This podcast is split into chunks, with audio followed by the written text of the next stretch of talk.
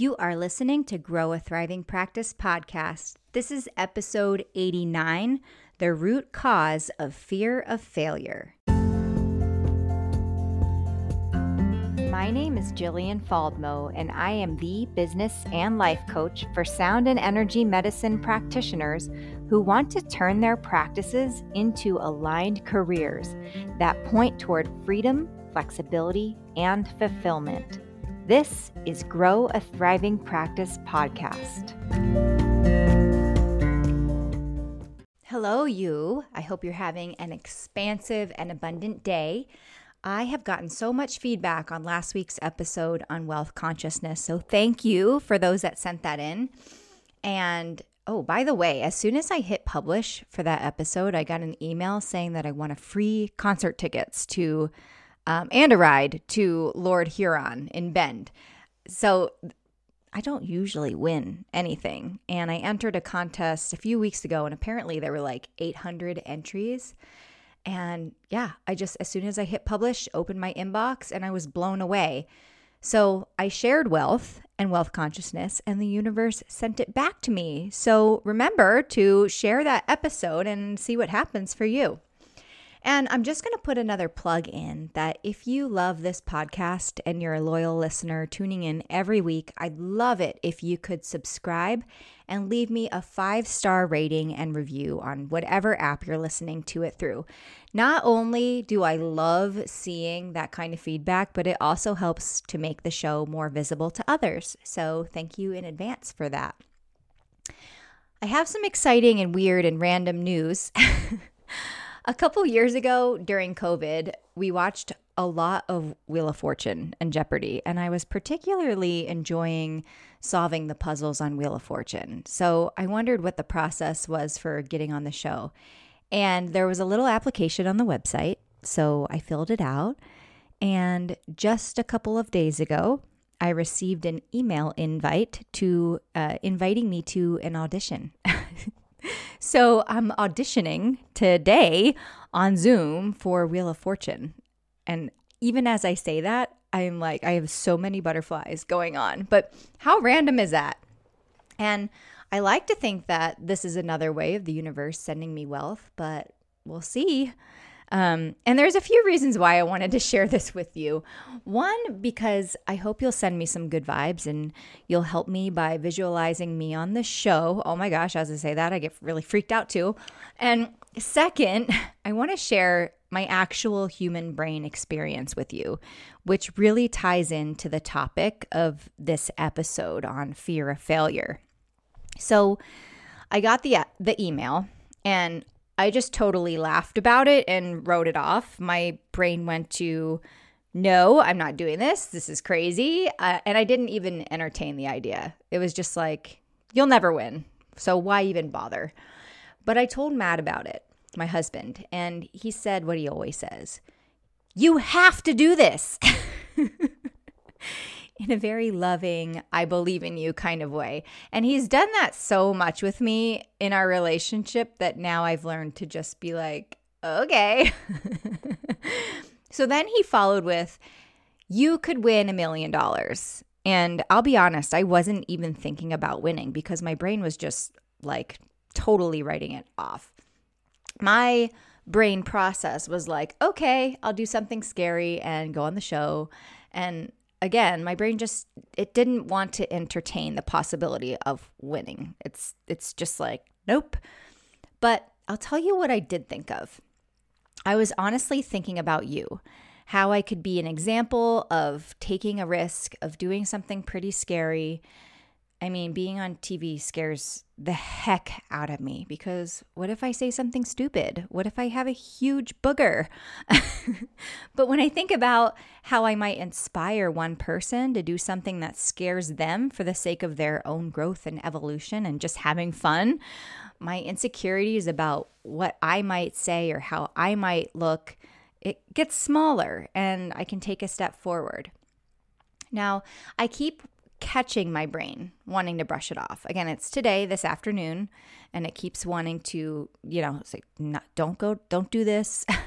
Keep making, like, it wants to make excuses, um, tell me that this is stupid. But What I've learned through the years is to notice that my brain is just trying to keep me safe, which I'm going to talk about further in this episode. Why our brains try to keep us safe. And the way I'm moving through this is to consciously engage my intentional thinking and to think of you, to think of how this is an opportunity for growth for me, um, to potentially be seen and to have a lot of fun. So I'm sharing that with you because I hear so often when we fear being seen and we're we're focused on our in, own insecurities that really if you turn the focus to the people that you serve and the people that you feel inspired to serve, um, it just really shifts things. And um, maybe it seems silly that I'm thinking of you as I'm doing this, but it is helping me get through the the butterflies and such. So, today's episode is all about fear of failure. And specifically, we will explore the role of the primitive brain versus the prefrontal cortex and how we can leverage this understanding to overcome our fears and cultivate success. But first, I'd like to announce that applications are officially open for July enrollment to the Grow a Thriving Practice coaching program. I'm accepting only 12 practitioners into this program. And before you write yourself off, like I almost did with the Wheel of Fortune audition, let me just tell you who this program is for. This is for you if you are starting from zero or or if you've had a practice for a few years and you'd like to grow it. It's for you if you're wanting to launch your practice, but you don't know where to start. If you're wanting to scale your current practice, meaning that you've been doing one on ones for a while and you're ready to offer groups or a program or a course. And this is for you if you are totally terrified of putting yourself out there, but you know that it's your calling to help people. Or if you have no idea what you're doing. And that is what the coaching is for. You do not need to have a clue. You don't need to have a website. You don't need to have an established business. That is exactly what Grow a Thriving Practice is for. It's to give you the clarity, the confidence, and the skills to run a sound business. No pun intended. that will feed your soul and your pocket. And what I'm looking for in these applications is the desire and impetus to help people and to see where the gap is from where you are now to where you want to be. That way, I know best how I can help you and how I can serve you. So, applications are due by June 15th for the July enrollment period. And if accepted, you'll receive one on one coaching by me for 12 weeks. Um, now, I know summer vacations are on the way and plan. So we can absolutely plan for that. The coaching will go through September, and by then you will be well on your way. You will be living a life that you've only dreamed of living. And I hear this all the time from my clients. They're like, How is this so easy? Right? It's amazing. So, if you're wanting to make this happen, there is no better time than now. Let's do it. Go to jillianfaldmo.com forward slash apply to complete the application. It takes about 10 minutes or less. And we've already got some in this week. So don't delay. Let's make this happen. JillianFaldmo.com forward slash apply. All right, let's get into today's topic the root cause of fear of failure. Before we dive in to how to move through the fear of failure, Let's just take a moment to understand the psychology behind it. Let's understand our brains. As humans, we're designed with a complex interplay of emotions and cognitive processes that drive our behaviors and responses. And the one I'm going to share with you today is the interaction between our primitive brain and the prefrontal cortex. And if you're in Grow a Thriving practice, you've likely heard me teach about this. So let's start with the primitive brain. This is the part of our brain that is the most ancient in terms of our evolution. It includes the brainstem and basal ganglia, which are responsible for our most basic survival instincts and behaviors. The primitive brain, or some call it the reptilian brain, it's designed to ensure our survival. It's wired to react quickly and automatically to any perceived danger or threats in the environment. It's a very instinctual response that's known as fight or flight, or fight, flight, or freeze, or flight, fight, freeze, or fawn. Whoa, that was a tongue twister. Try to say that five times fast. This kind of survival response is, uh, it served our ancestors when they faced immediate physical dangers, such as predators or other life threatening situations. However, in our modern world, this response is still engaged. How, but our um, our survival threats have evolved, and they often take the form of more abstract challenges, such as public speaking or taking other personal and business risks. So that's why we feel the vibrations of fear, anxiety, and just a really strong urge to avoid these kinds of situations altogether. So, if we obey this primitive instinctual response, we aren't likely to try new things or step out of our comfort zone and take risks. Our primitive brain's job is to protect us from pain, whether that's physical or emotional. Its job is to seek pleasure and do it with the least amount of effort. This is the motivational triad to avoid pain, seek pleasure, and do it with the least amount of effort. And that's why most of our society is working nine to five jobs that they hate. They're trying to make ends meet because that is what is known and familiar. The primitive brain associates these things as automatic and safe. It's within the comfort zone, right? It's familiar. Our parents did it, their parents did it, their parents did it. So, seeking new opportunities and taking risks like pursuing an unconventional career is interpreted by the primitive brain as scary and uncomfortable, thereby requiring some effort, right? So, it's like, nope, danger. That's why if you're if you've ever wanted to do something outside of your comfort zone, you may get really excited at first, but the thought of actually following through with it brings anxiety, fear, doubt, confusion, and overwhelm. Totally normal, but the brain does not like uncomfortable. These emotions do not mean that you're actually in danger. These emotions do not mean that you shouldn't pursue your dreams. It's just your brain being a brain, offering you some some what ifs, right? Now, what's really awesome and amazing about being human is that we have another part of our brain called the prefrontal cortex. And this is the newer, more evolved part of our brain that's responsible for rational thinking, decision making, and future planning. I like to think that my prefrontal cortex has my highest good in mind, it has my future self in mind. We can consciously engage this part of our brain to override the automatic responses of the primitive brain and make choices based on our long term goals and desires rather than fear. So, how do you do this? Awareness. Awareness. When fear of failure comes up, it's really important to sit with it long enough to understand why it's presenting because fear can feel so automatic and instinctual.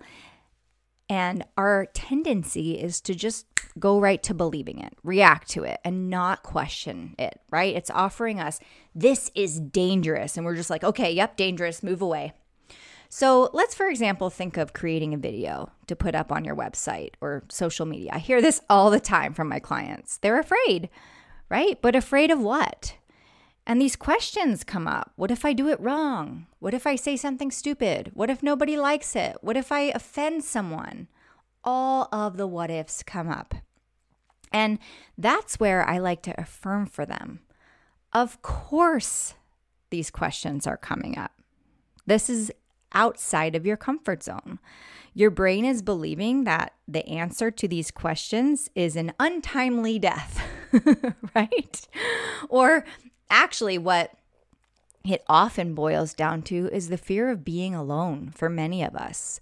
I can totally relate to this fear.